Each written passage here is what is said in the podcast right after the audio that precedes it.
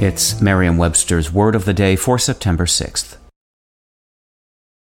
Hi there, it's Julia Louis Dreyfus. You may know me from my podcast called Wiser Than Me, where I talk to older women and get their wisdom from the front lines of life. I was amazed by how many people told me our show made them look forward to getting older, which is why I'm here to talk about season two of the show. Sally Field, Billie Jean King, Beverly Johnson, Ina Garten, Bonnie Raitt, just to name a few. All hail old women. Wiser Than Me season two is out now from Lemonada Media. Today's word is coiffure, spelled C O I F F U R E.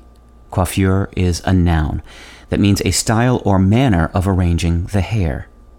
Here's the word used in a sentence from the Baltimore Sun by Mary Carole McCauley.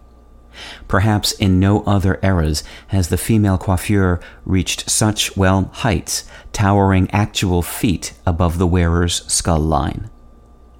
The word coiffure, which is a somewhat fancy way of saying hairdo, has its roots in the French verb coiffer, which can mean to arrange hair or to cover with a coif any of various close fitting caps, such as that worn under a veil by a nun. Be careful not to confuse it with the word coiffeur, C O I F F E U R, which refers to a person who works as a hairdresser.